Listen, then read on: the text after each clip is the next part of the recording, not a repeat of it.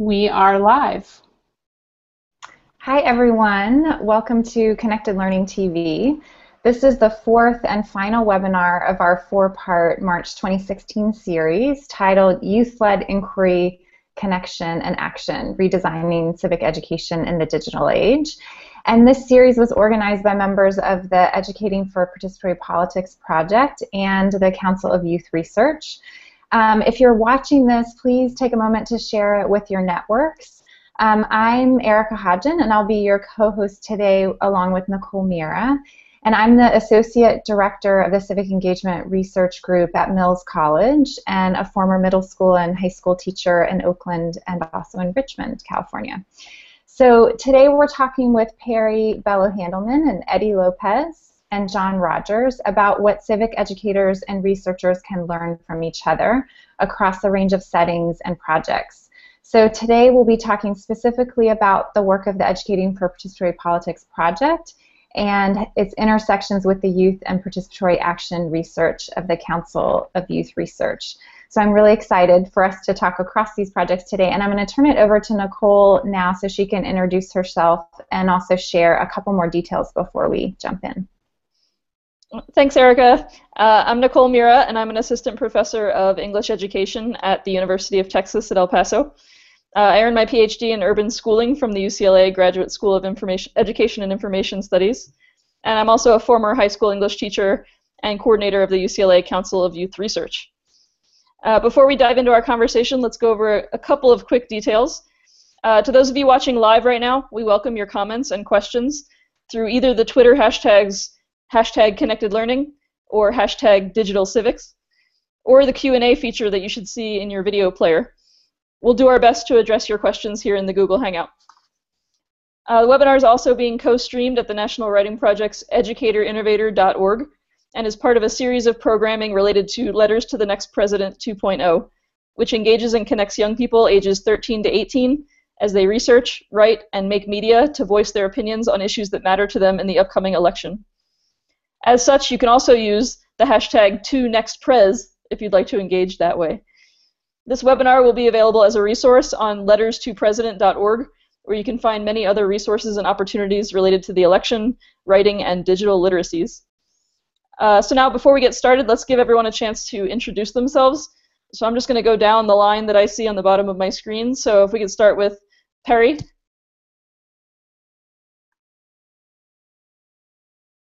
You might want to unmute yourself first. I do that all the time. Okay, sorry about that.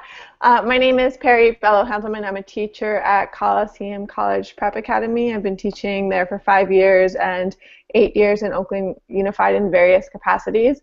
Um, and I currently uh, run our social justice pathway at the school and teach ethnic studies and civic engagement.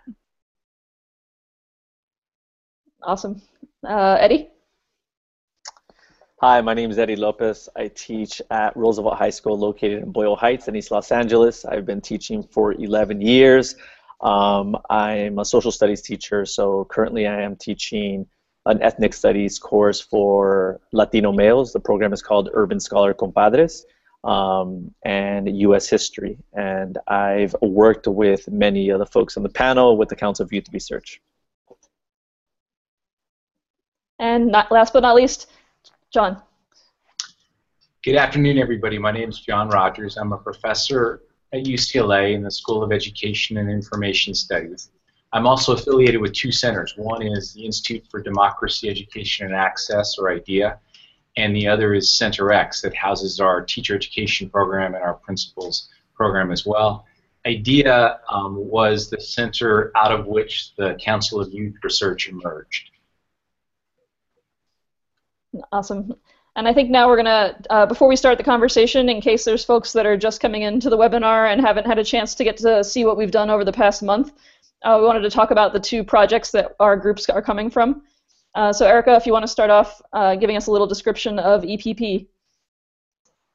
Sounds great. So um, the EPP project, because I know there are so many acronyms, um, the EPP project stands for Educating for Participatory Politics which is actually an action project based out of um, the MacArthur Research Network on Youth and Participatory Politics. So the YPP, another acronym, Research Network, has been studying youth, civic, and political development and participation in the digital age over the last um, five or six years through various um, research studies and research teams um, across the country.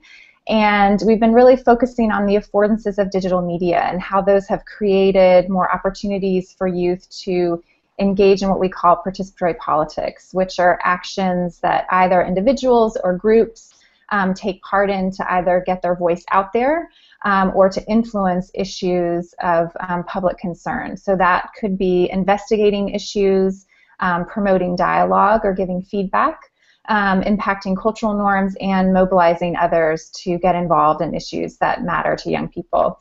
So, drawing on this research, the EPP project has been working with educators and youth to develop a framework of core practices of participatory politics and also pilot educational resources that articulate this a sort of new vision for civic education and this changing landscape. So the EPP project is, is a combination of different teams. So we have um, a team of folks in Los Angeles. We also have um, two teams that have been working in Chicago through um, the Black Youth Project and also through Facing History and ourselves.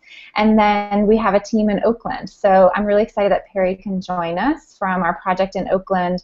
Um, and in Oakland, the project is called Educating for Democracy in the Digital Age. And this project is taking a little bit of a different approach and working with the entire school district. So not only are we working with teacher leaders like Perry, but at the same time, we're also working with the district to try to align civic engagement and also digital literacies alongside of the um, sort of priorities that the district is focusing on. So I'm excited to um, talk a little bit more about that project alongside of the Council of Youth Research. I want to add in one last thing, which is just that these resources that have been developed by the different EPP teams are now available online through a collection, a sort of curated collection of resources. And so if you go to ypp.dmlcentral.net and click on educators at the top of the screen, those resources are included there under each project, and that's curriculum that's been developed by teachers um, and also implemented in the field, as well as blog posts by educators and members of the team sort of reflecting on doing this work. So I'll turn it back over to Nicole to give the overview of your project. Sure, and just to confuse everyone even more, uh, we are not the Los Angeles team of the EPP network, even though I feel like we uh, our our work has so many parallels to each other, and I think we have a lot of uh, great connections to talk about. Um, but uh, in a, in the, the a summary, the, the UCLA Council of Youth Research uh, is a YPAR program, another acronym, which stands for Youth Participatory Action Research. Uh, at its most basic level, it's about transforming who does research. Obviously, introducing young people to the project, uh, how we do research, which is in a participatory, inclusive fashion, and why we do research, which is to create social action and fight for social justice uh, with young people as our leaders. Uh, so our project is unique because it is a, an out-of-school project, but as you'll see when we talk to Eddie, and many of the folks in our network have actually transformed this work and brought it into the classroom space as well. Uh, Dr. Rogers, John, and Ernest Morrell, uh, back in the 1990s, back in 1997, started what became the, the Council of Youth Research when they worked with uh, Santa Monica High School. They were asked to come in and do an evaluation of uh, some of the issues the school was facing, and they thought that maybe uh, instead of talking to researchers about it, we should talk to the young people who are there every day uh, at the school site. And from that point, we kind of expanded to five different high schools in South and East Los Angeles. Uh, and now it's been generations of students that have come through our project uh, who meet after school and meet once a month at UCLA uh, and meet over the summer for five-week sessions to create uh, multimedia projects exploring research questions of their own creation about the issues and challenges they see in their schools and communities. Uh, we've been lucky enough to uh, bring our youth to academic conferences so that they can present to adult researchers, so they can show that uh, they can speak for themselves instead of always having adults speak for them. Um, and their work is available online, and we'll be spreading links so that everyone can see some of the multimedia projects that they've been doing. Uh, but one of the things that we'll talk about as we move forward is kind of how the in-school and out-of-school environment um, mesh when we talk about civic education and digital civics. So I'll stop there for now so that we can jump right into our discussion. Um, And I want to start with a question for all of our panel. Maybe we can start with our teachers first. Uh, I'm wondering if you could speak to how you think educators can use digital tools to connect students to authentic audiences and to civic issues. So maybe we can have um, Perry and Eddie start us off.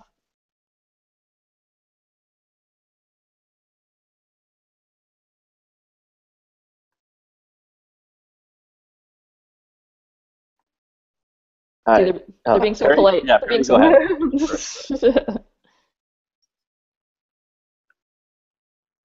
Oh, am I starting? I mean, I think it's an interesting question, and I've experimented in different forms with it. Because one of the questions is around authenticity. I've had students um, in the writing that they've done in my class really look at um, this year, for example, we've been experimenting with putting our writing on blogs and having um, always having an audience in mind when we're writing about the issues that we're exploring in the classroom. So we're talking about systems of oppression, we're talking about the prison industrial complex, we're talking about um, active movements that are happening right now um, around social justice issues. And so as students are exploring these and writing about these, we're thinking about, okay, how do we write to an audience and then get that work out there? Um, and it's one of the things I struggle with because I think it is a really valuable tool to put uh, for students to learn how they put their work out publicly and to think about audience engagement. Um, but it's not always authentic in the sense that students' work will be read broadly.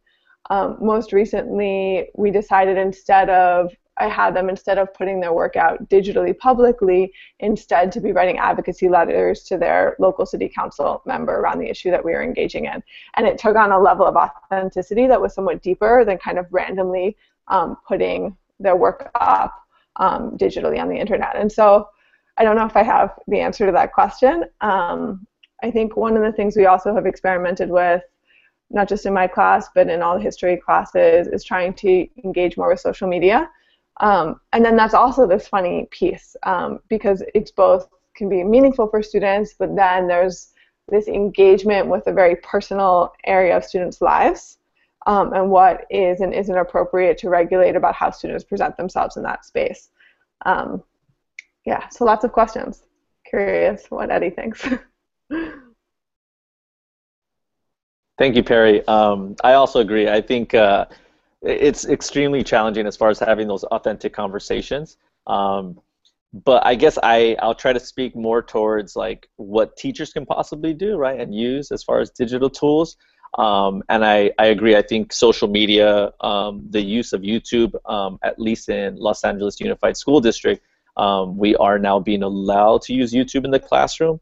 Um, and for my youth, they all have iPads, and so they can actually access um, the internet with their iPads, and so that's allowed them and myself to kind of rethink the way I teach and to be able to incorporate uh, technology in the classroom. So I feel I'm learning along with my students as far as um, seeing what's out there as well as train uh, professional development for educators, um, reaching out to folks like yourself that might have already started on this and having you know youth blog.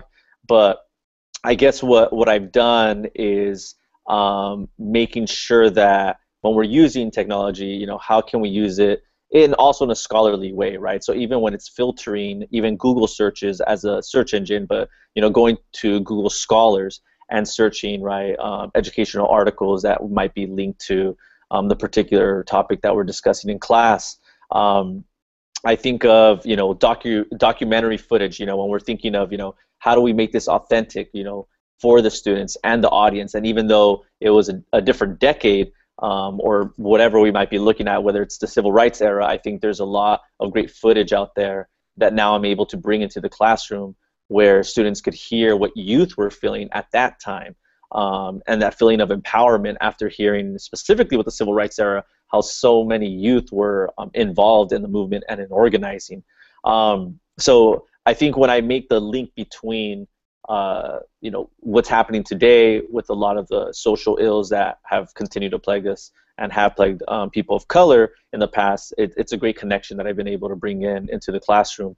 Um, and then you know even opportunities like you were saying. You know I was just thinking of a lesson uh, a, a, little while ago that I did with one with actually with all my U.S. history classes because I feel with my ethnic studies classes it lends itself more to these opportunities, right?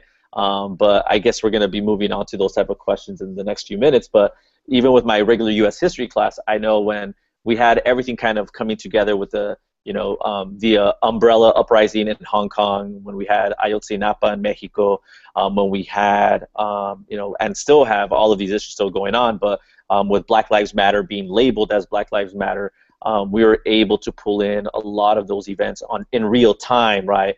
Um, and we were able to do some really cool activities in the classroom with using uh, their their iPads and, and my access to YouTube.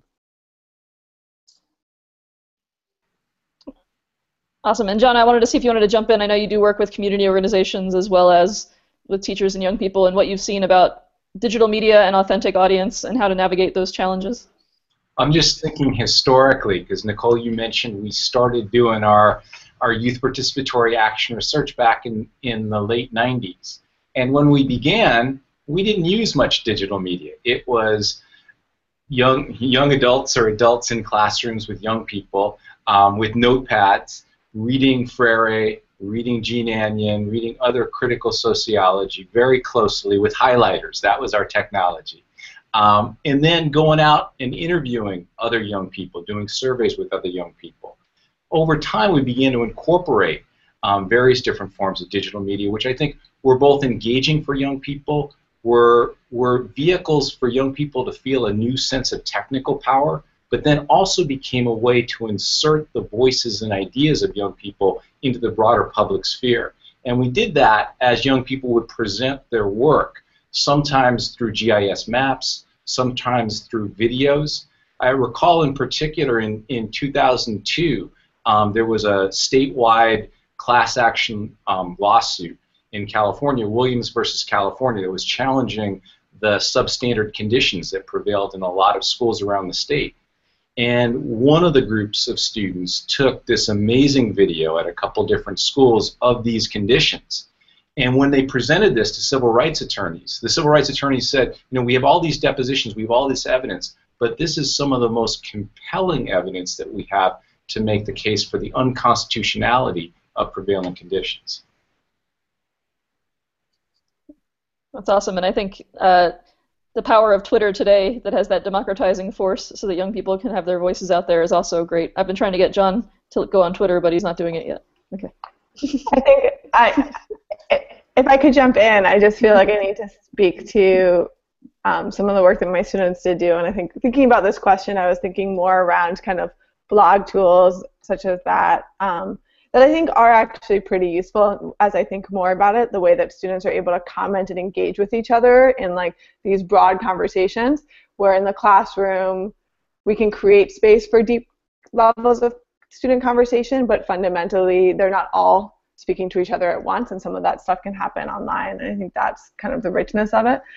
But um, last year, around the Black Lives Matter and anti-police brutality organizing, a group of my ninth graders really took on that issue, and we started using social media as a way, and they created a hashtag around this movement of high school students. Uh, Free Oakland was hashtag Free Oakland um, was what they put out to organize marches and actions by high school students around those issues, and I think that is how they were able to connect with each other. And so what we were doing in the classroom around studying the issue and talking about organizing strategy, they were then translating on their own time. Um, and so I think a lot of the time, like the digital tools aren't necessarily even what we teach, but it's how they're able to translate what they're learning in the classroom and make it authentic for themselves. So I was just reflecting on that because I think they did some really powerful work through that.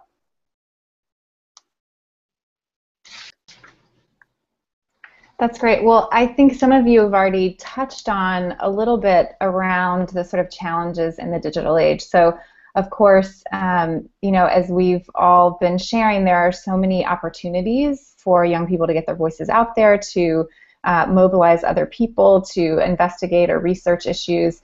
But of course, we know that with any sort of new genre, there are also nuances to consider and different things to sort of understand and reflect on. So, Um, I know Perry, you touched a little bit on this idea of like an audience problem, right? You can just put your stuff out there, but do you actually have an authentic audience for it? I think Eddie, in talking about you know research, and also John, it's like there's so many sources out there now. If young people go online and do a search, if it's Google or Google Scholar, they're going to get you know a ton of um, sources. So how do we help young people think about the credibility of those sources that they find? So I'm wondering, I would love to think with you all a little bit about, you know, what's the role of educators in helping young people navigate this new landscape.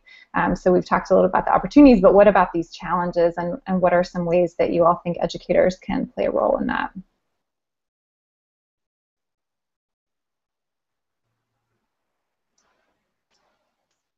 I hate to put, you know, Perry and Eddie on the spot, but I don't know if one of you minds starting us off and Sure, I'll, I'll go first this time. um, yeah, when thinking about that, I I was just I was thinking of you know what when I'm thinking of other teachers here at my school site, right, and the familiarity that we need even with adults, um, and the use of technology in the classroom.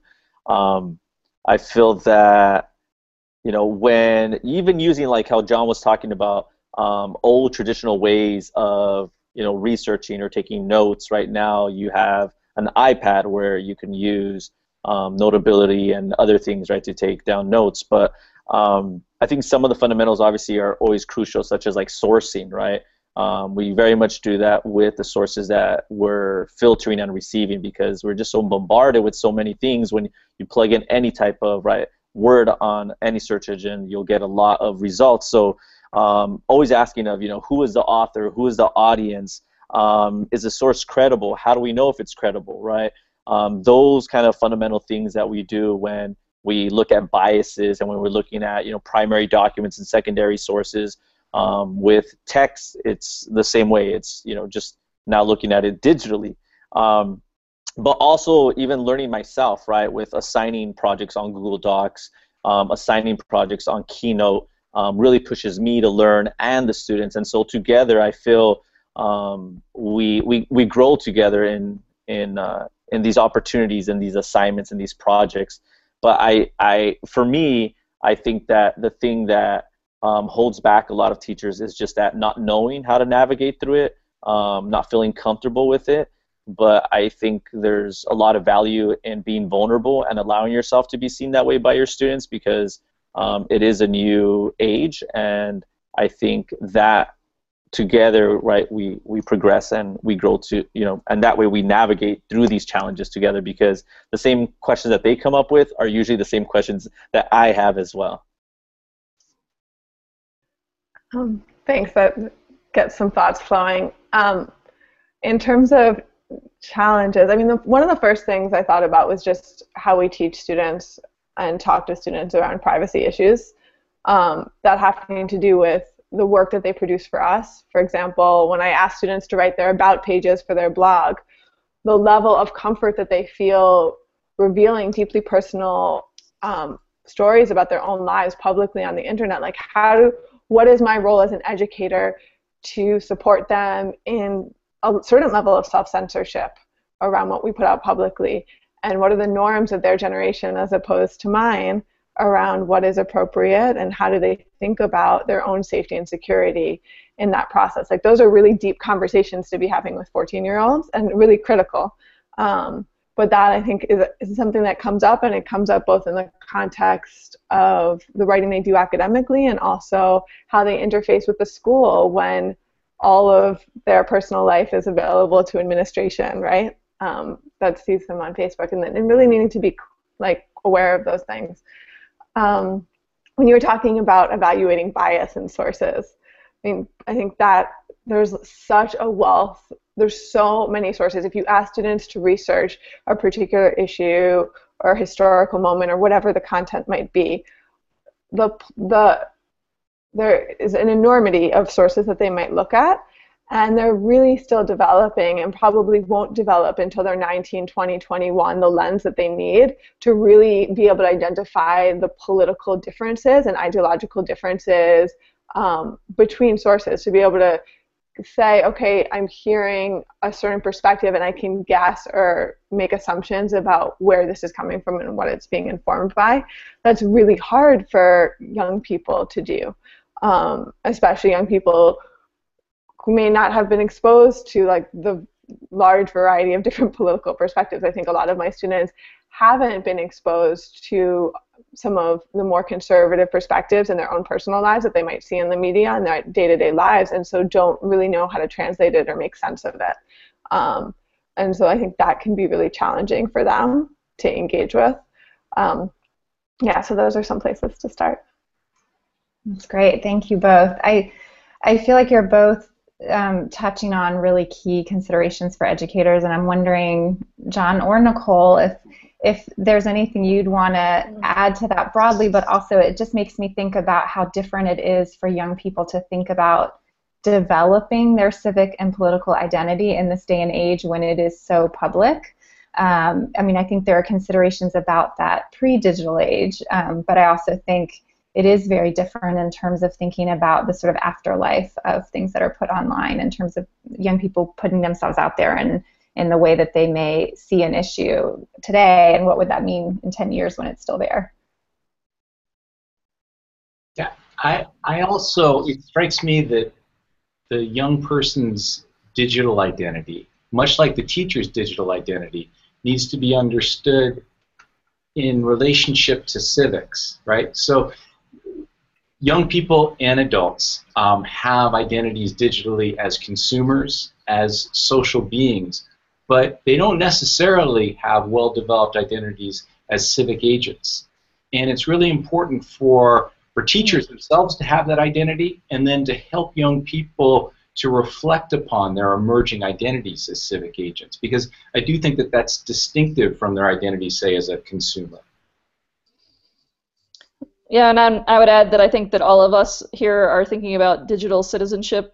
Uh, I really think there's a lot more that has to be theorized about what that means uh, being a digital civic civic agent online um, because I get frustrated when I go online and see that much of what you find about digital citizenship tends to be very much about um, you know not sharing too much. It's kind of like it reminds me if if you're familiar with the Westheimer and Kahne piece that a lot of us talk about about civic um, engagement. It's more of like being a personally responsible citizen online, not bullying, uh, protecting yourself. Uh, but it stops there. And I think that Eddie and Perry, what you guys are talking about is that those issues definitely come up and but you're talking about them within an authentic project where it's not just saying hey be careful online it's dangerous out there don't share about yourself you're doing it in the context of a of an authentic project where there's a reason to have that conversation and have that teachable moment and i think that's a lot it makes what you're doing a lot more powerful than just saying you know those badges you can get online of just like digital citizen i'm i'm i'm safe online i just think that's not the level of that we need to get to to get to that civic conversation uh, Perry, I saw. You, did you want to add something? I saw you were unmuted. Oh. Okay. Oh no. Oh, cool. but I do want to know. So we do know that we do have the opportunity to, to connect young people, like like what Eddie, what you were saying, and Perry about connecting to community movements, either far and wide. Uh, so I guess I'd want to ask about the ways that you've used digital media, or even just use the resources around you in your community to connect with families, to connect with community organizations, and how you manage those partnerships with your instruction in the classroom?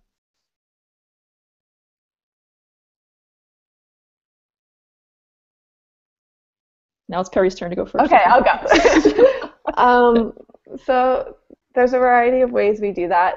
Because I have the privilege of teaching in the context of a social justice pathway, community partnerships that's built into the curriculum, and I have time built in with students in the day to go out and do work in the field.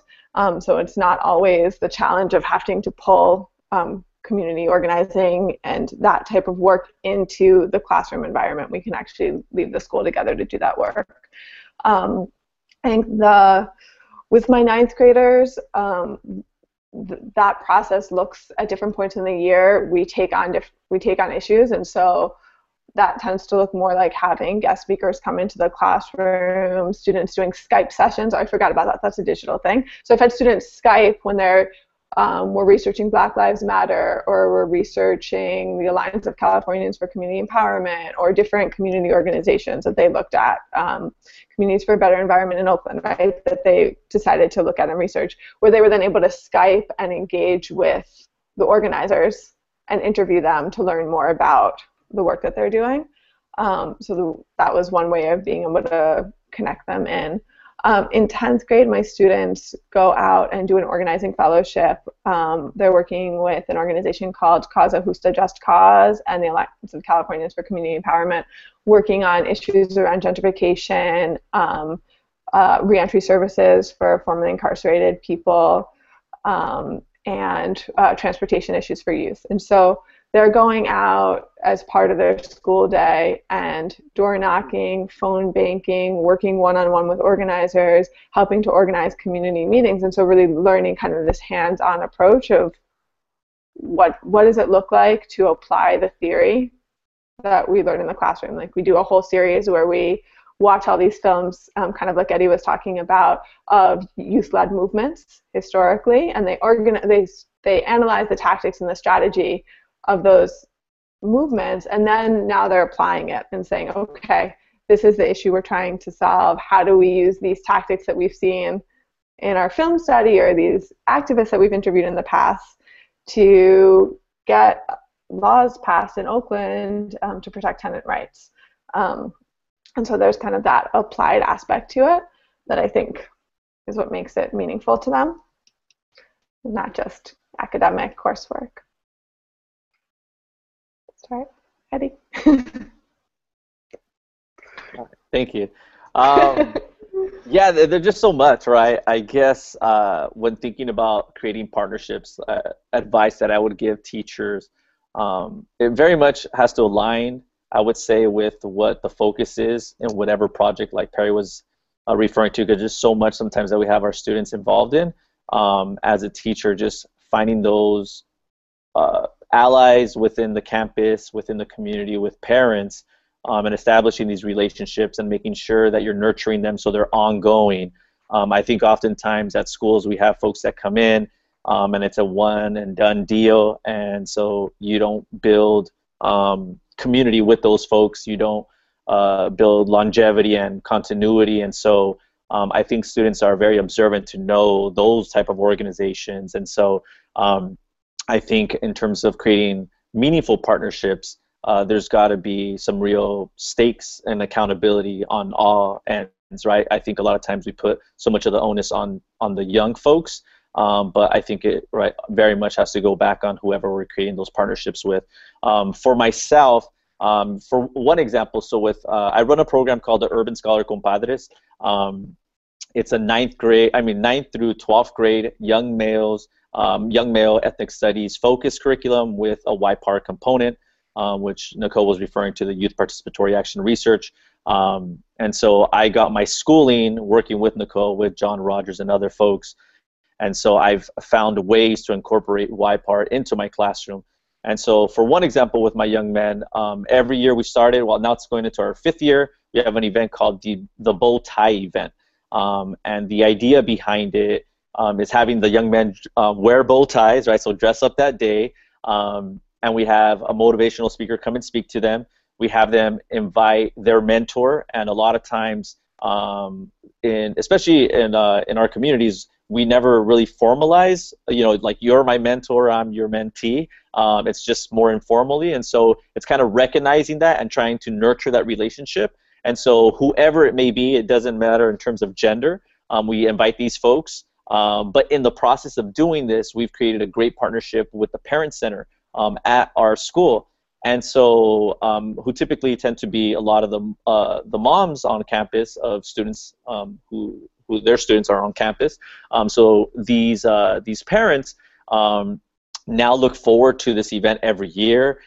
if it wasn't for them, a lot of it would not be done um, as far as just making logistically the location look beautiful, um, in addition to kind of you know uh, working on bringing the food, the the the beverages, um, making it just work, right? And so even starting off there, now we've had opportunities where we bring in some of these parents to come and speak to our young men, especially when we get into feminism um, and we get into issues of uh, you know family and um, and the role of a young Latino male in our community. Um, and so that, that's just kind of an example of how we started off with one event, the bow tie event, but now it's it's grown to mean something else, where the mothers are now connected to um, what we're doing in the classroom, which is extremely powerful. And um, another partnership that I would say in terms of the community um, that we've created uh, is working with the Social Justice Learning Institute. It's a nonprofit um, headquartered out of Inglewood, California. Um, our a really good friend uh, for a lot of us in the panel, Dr. D'Artagnan Scorza, started this nonprofit and it started looking at young black males because of um, incarceration rates, recidivism, et cetera, et cetera. And so um, working with him, we actually expanded and we get support through the Social Justice Learning Institute um, with our young Latino males here at Roosevelt. Um, and that's allowed us a lot of additional support and ongoing support um, where we have a college representative or a rep that they have in their office that will focus on making sure that our young men are not just graduating, but going to college or getting ready for a vocational career. Um, and so this is right something that we plan every year as far as you know including it in their budget. Um, uh, there are folks that provide us with retreats up to Big Bear um, to build community, and so these are the type of partnerships I think you know that I sought out um, but fortunately, um, I've had folks, you know, respond to these invitations, and it started really small, and then it's continued to grow. Um, and one last one that I'll make a plug in as far as another partnership because of the focus, right? So one of our YPAR research project focus it was on just the incarceration rate of, of Latino males specifically, um, and the high dropout rates and the association of, or the statistics that if you drop out, the, the probability that you'll end up in prison at one point or another in your life. And so, um, right over the bridge from where we're at is Homeboy Industry, which is um, the largest um, gang intervention, rehabilitation, reentry program in the nation. And Father Greg Boyle um, has a strong connection to Boyle Heights. Um, there's no connection in terms of the name. A lot of students think like, is that the reason why they call him that? It's like, no, that that's his name. Um, and so we've begun a partnership with Homeboy Industry. Um, he's donated a class set of Tattoos on the Heart, which is a great book that he wrote. So we mm-hmm. embedded that in the curriculum. And this all started with just going on a field trip out there. Um, and so I think it starts really small. And as long as you approach them, as far as I know with Perry, right, with the work that you do, I can imagine, right, that there's organizations just wanting to help you out, right? Like they're they're in, in a sense like willing, but it also has to be you know we meet halfway where you know we're coming out to them and showing interest as much as they're going to put in with us. Can I just ask a quick follow-up question to Eddie? I'm curious, given the distance between East LA and Inglewood, have you used social media as a way to connect the young people you're working with with the young people that Dr. Scorza is working with in Inglewood? Yes, uh, that's what we're actually moving towards now, right? We're getting to kind of the level where Perry's at, where we're actually blogging on um, the Social Justice Learning Institute website.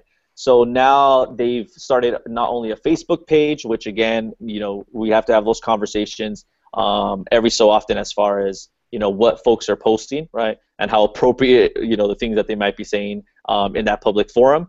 But we also are now finding ourselves in um, Google Hangouts, just like what we're doing right now, where we're trying to bring you know folks together during our class periods or after school um, to continue you know some conversations that we've had when we've been brought together. Because as you mentioned, um, going from East Los Angeles to Inglewood is about an hour traffic, and so it's not too often that we get the opportunity to go out there um, and mingle with the folks.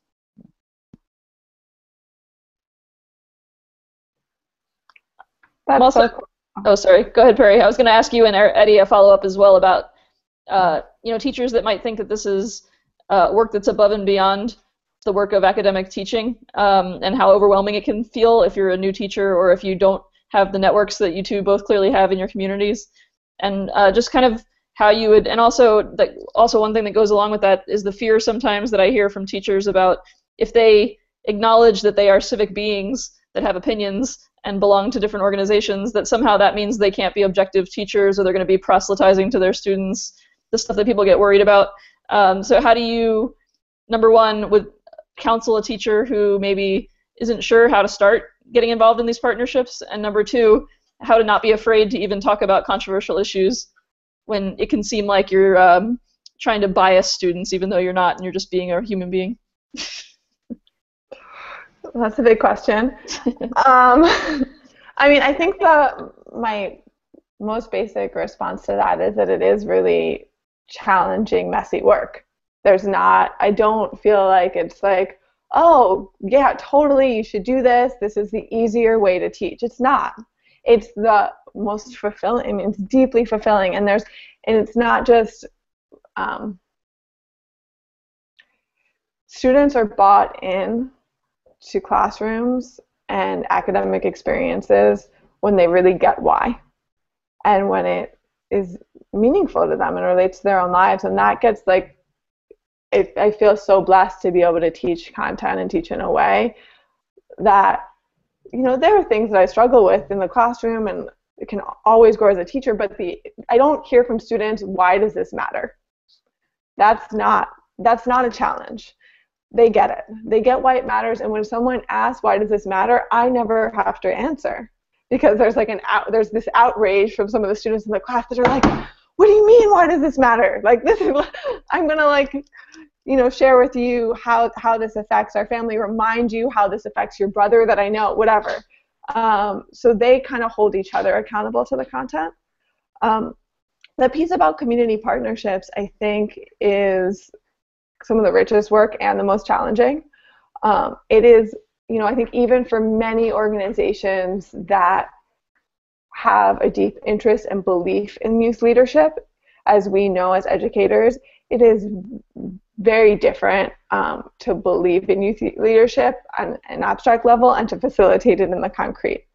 Young people are ever changing, um, super moody, um, and in many ways way more militant and confrontational than adults. And so organizations need to be ready to really embrace the voice that young people bring if they want to engage in an authentic way. And I think those are the partnerships that are strongest and most important to build are with organizations that have a deep care and openness to youth leadership um, and and have a long-term investment in the in the community. There are men, there's like a plethora. I think one of the things that can be overwhelming is, as you were saying, there are so many organizations at this point in time and so much grant money and different groups that are looking for these partnerships with schools.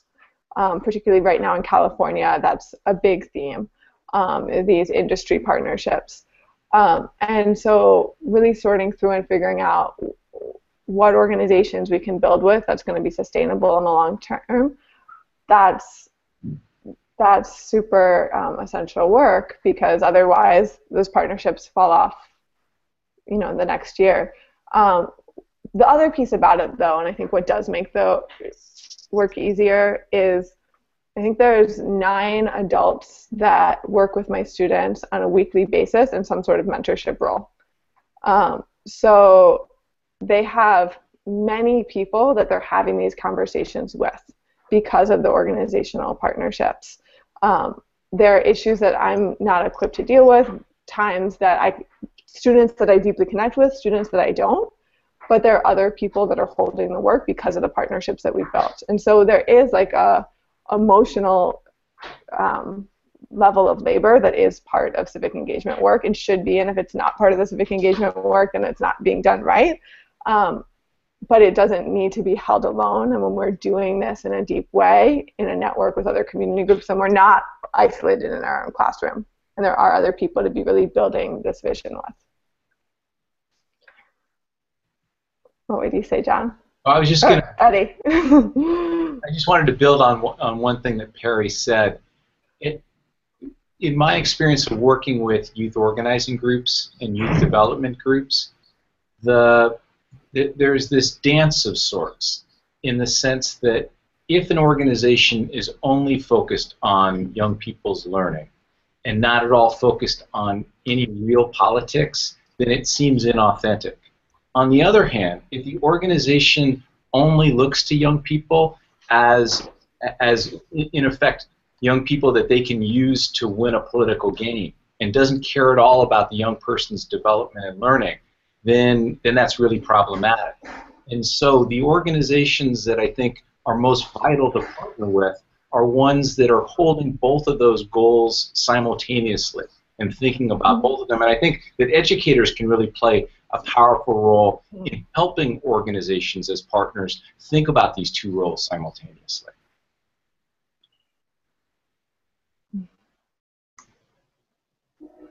I have one more question, but Eddie, I want to give you a chance to jump in on that if you wanted to add.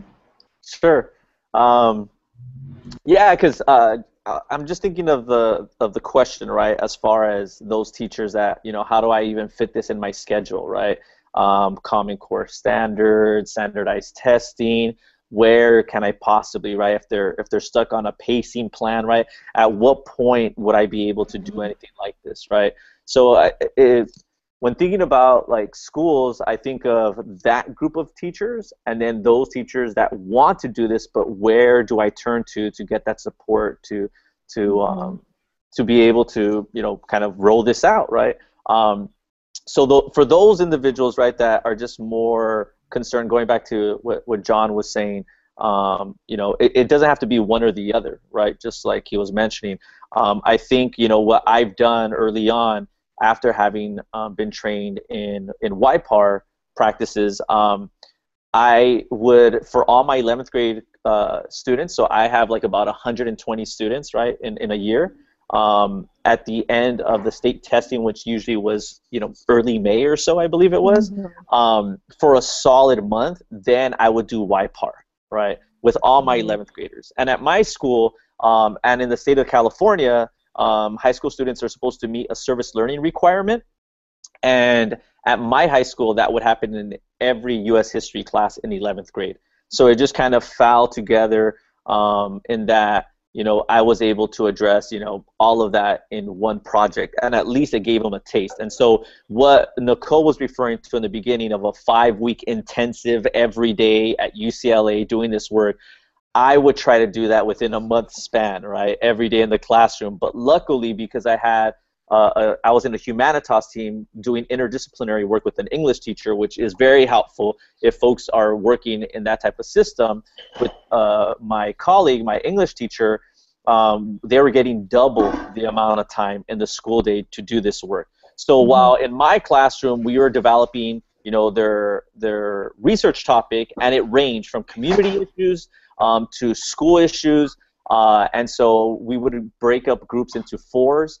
And, uh, and then as they were doing that, and as eventually as they were creating their survey statements and interview questions, in their English class, they were getting a lot of the theory, right? So they were getting, you know, Solórzano Bernal, they're getting Yosso, they're getting Noguera, uh, Andrade, uh, you know, and the list goes on and on, right? Um, and so it was it was a it was a happy marriage in, in that we were getting that or I was getting that support.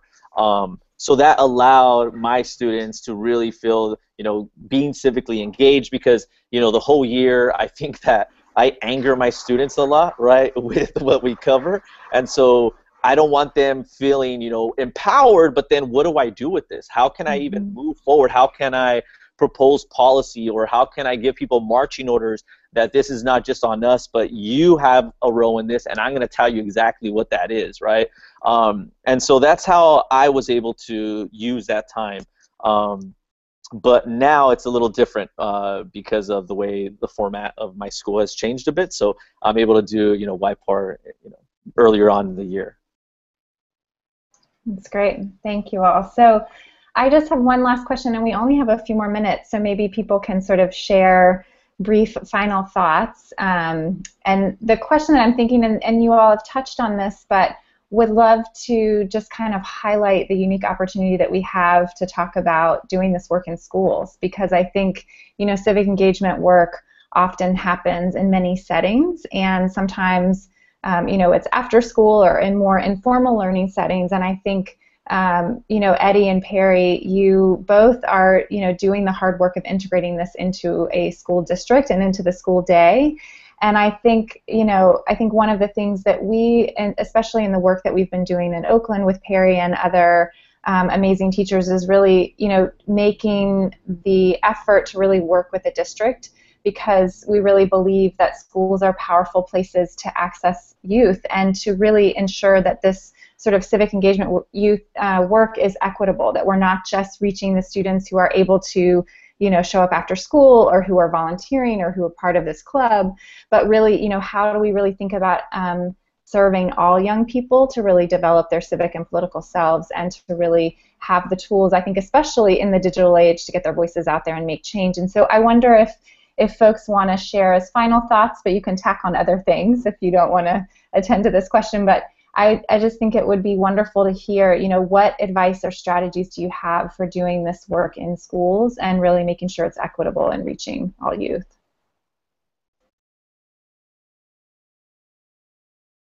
Anyone can jump in, so.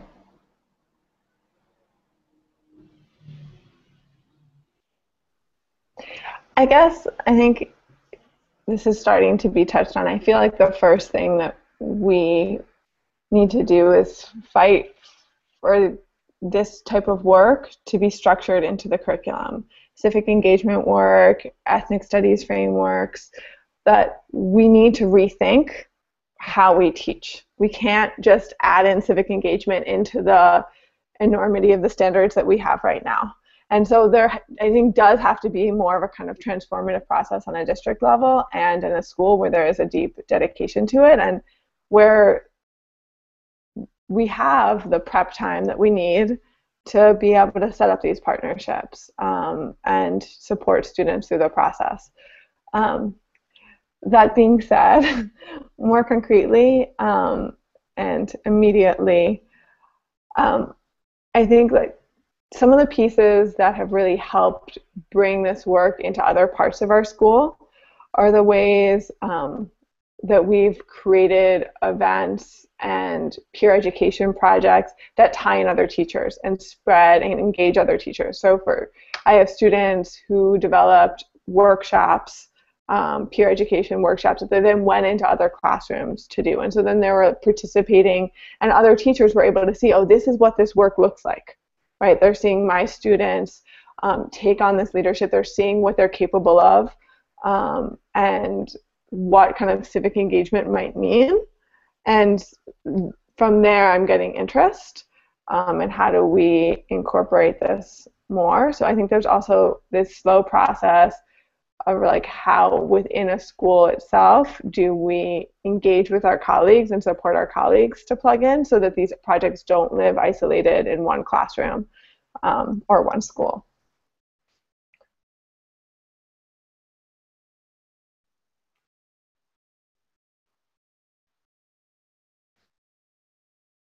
Uh, Eddie, as you're speaking about your experience doing this in the classroom, I'm really curious about. And I know that you were you, we have the symbiotic relationship between classroom practice and out of school spaces with the council, and how you think in school and out of school time could actually work together and maybe hit different competencies, but be a kind of symbiotic relationship. So I'm wondering kind of how you thought about that with YPAR coming into the classroom. All right, hold on. I just it just froze on me. Was that question towards me, Nico? yes, it was. just about like the out of school space of the council and then bringing it into the classroom and doing classroom civic engagement with more constraints. Okay, Nico. Yeah, did you hear oh, me? Sorry, no, no. I, I just kind of froze, so I, I didn't hear the question at all. No, no problem. Okay. We're just as we're doing our final thoughts, we're thinking about this kind of classroom time gotcha. and how the experience in out of school civic learning spaces like the council is one thing, but then it's you know you're dealing with different constraints in the classroom mm-hmm. and how you feel why you feel it's important to not just do it outside of the classroom, why it needs to be in the school day. I think Eddie froze. uh, John, do you want to jump in while Eddie's coming back, just about kind of what you hear from this conversation? Sure. I, let me pick up on one thing that, that Perry was saying, because she was suggesting that in order to advance and expand the work of civic education in schools, teachers need to push on the system, whether it be at the district level or at the state level or federal level, to ensure that the conditions are in place in their schools, time, other supports that allow for civic education to occur. And I would suggest that that's exactly right, and that in the process of engaging in the civic process of transforming public education, teachers develop a set of skills around civics. They develop practice in the civic domain that is really important for them as they then go back and work with young people around civics. The teachers that are practiced in civics are better at teaching civics. Looks like Eddie was jumping in and out. Are you back with us, Eddie? Yes, yes, I am. I hope it's working now. Cool. Yeah. Okay. So just last thoughts about civic education in the classroom. Um, yeah, uh, I with what Perry was saying before, it froze me out. Um, I completely agree. I think um, it, it needs to start with you know it can't just be an end of the year project doing this type of you know trying to civically engage our students. Um, there has to be a huge paradigm shift and transformative way in which we teach. Um, I think we definitely need culturally relevant curriculum. Um, I think by doing that, we provide that that counter narrative that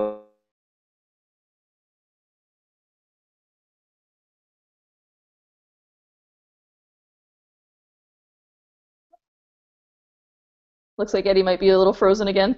Uh, I know that I know one thing that what he's saying makes me think about, and what I've thought about a lot when it comes to the council, the council's work, and the kind of um, education that it gave me in an informal space. That after I completed my doctorate and went back into classroom teaching, it definitely changed who I was as a teacher, uh, and it challenged me to bring the informal practice of YPAR into a formal classroom space. So I feel like the it can be done, like Eddie's saying. Like having those experiences can then lead you back into the classroom in a powerful way. And Eddie, I don't know if you wanted to finish up.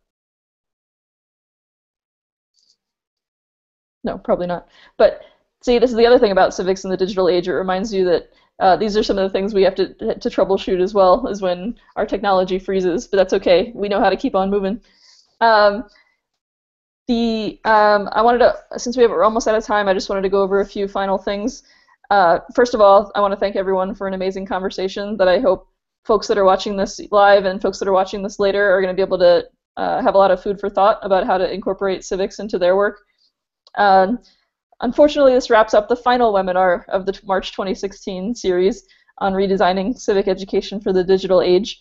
Uh, but feel free to keep the energy going on Twitter with the hashtags connected learning, digital civics, and 2nextpres. Uh, there will also be a full video recording of this webinar available immediately on www.connectedlearning.tv with other curated content on the way. Uh, if you found this conversation helpful, please share it with your networks.